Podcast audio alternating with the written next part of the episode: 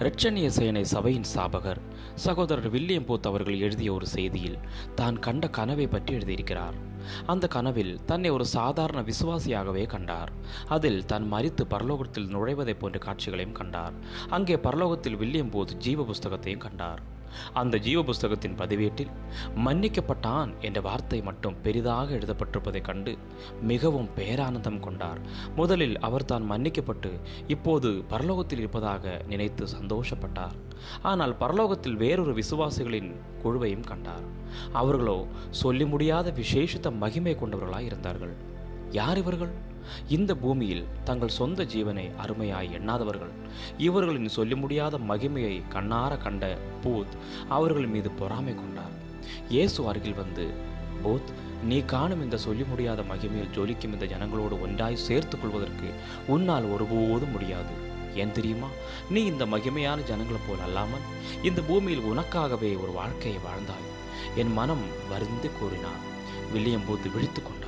அப்பொழுதுதான் இன்னமும் உயிரோடு இருப்பதையும் தான் கண்டது கனவு என்று அறிந்தார். அன்றிலிருந்து எஞ்சியுள்ள தன் முழு வாழ்வையும் சுயநலமின்றி தன் ஆண்டவருக்கே வாழ்ந்துவிட தீர்மானம் எடுத்தார் பிரியமானவர்களே நம்மில் அநேகர் கிறிஸ்துவை ஏற்றுக்கொண்டுள்ளோம் ரட்சிக்கப்பட்டுள்ளோம் அபிஷேகமும் பெற்றுள்ளோம் ஆலயத்திற்கு செல்கிறோம் காணிக்கை கொடுக்கிறோம் பரலோகம் சென்று விடுவோம் என்ற நிச்சயமும் உண்டு. அவற்றையும் தாண்டி ஒரு கருகலான கிறிஸ்தவ சத்தியம் உண்டு. அது என்ன?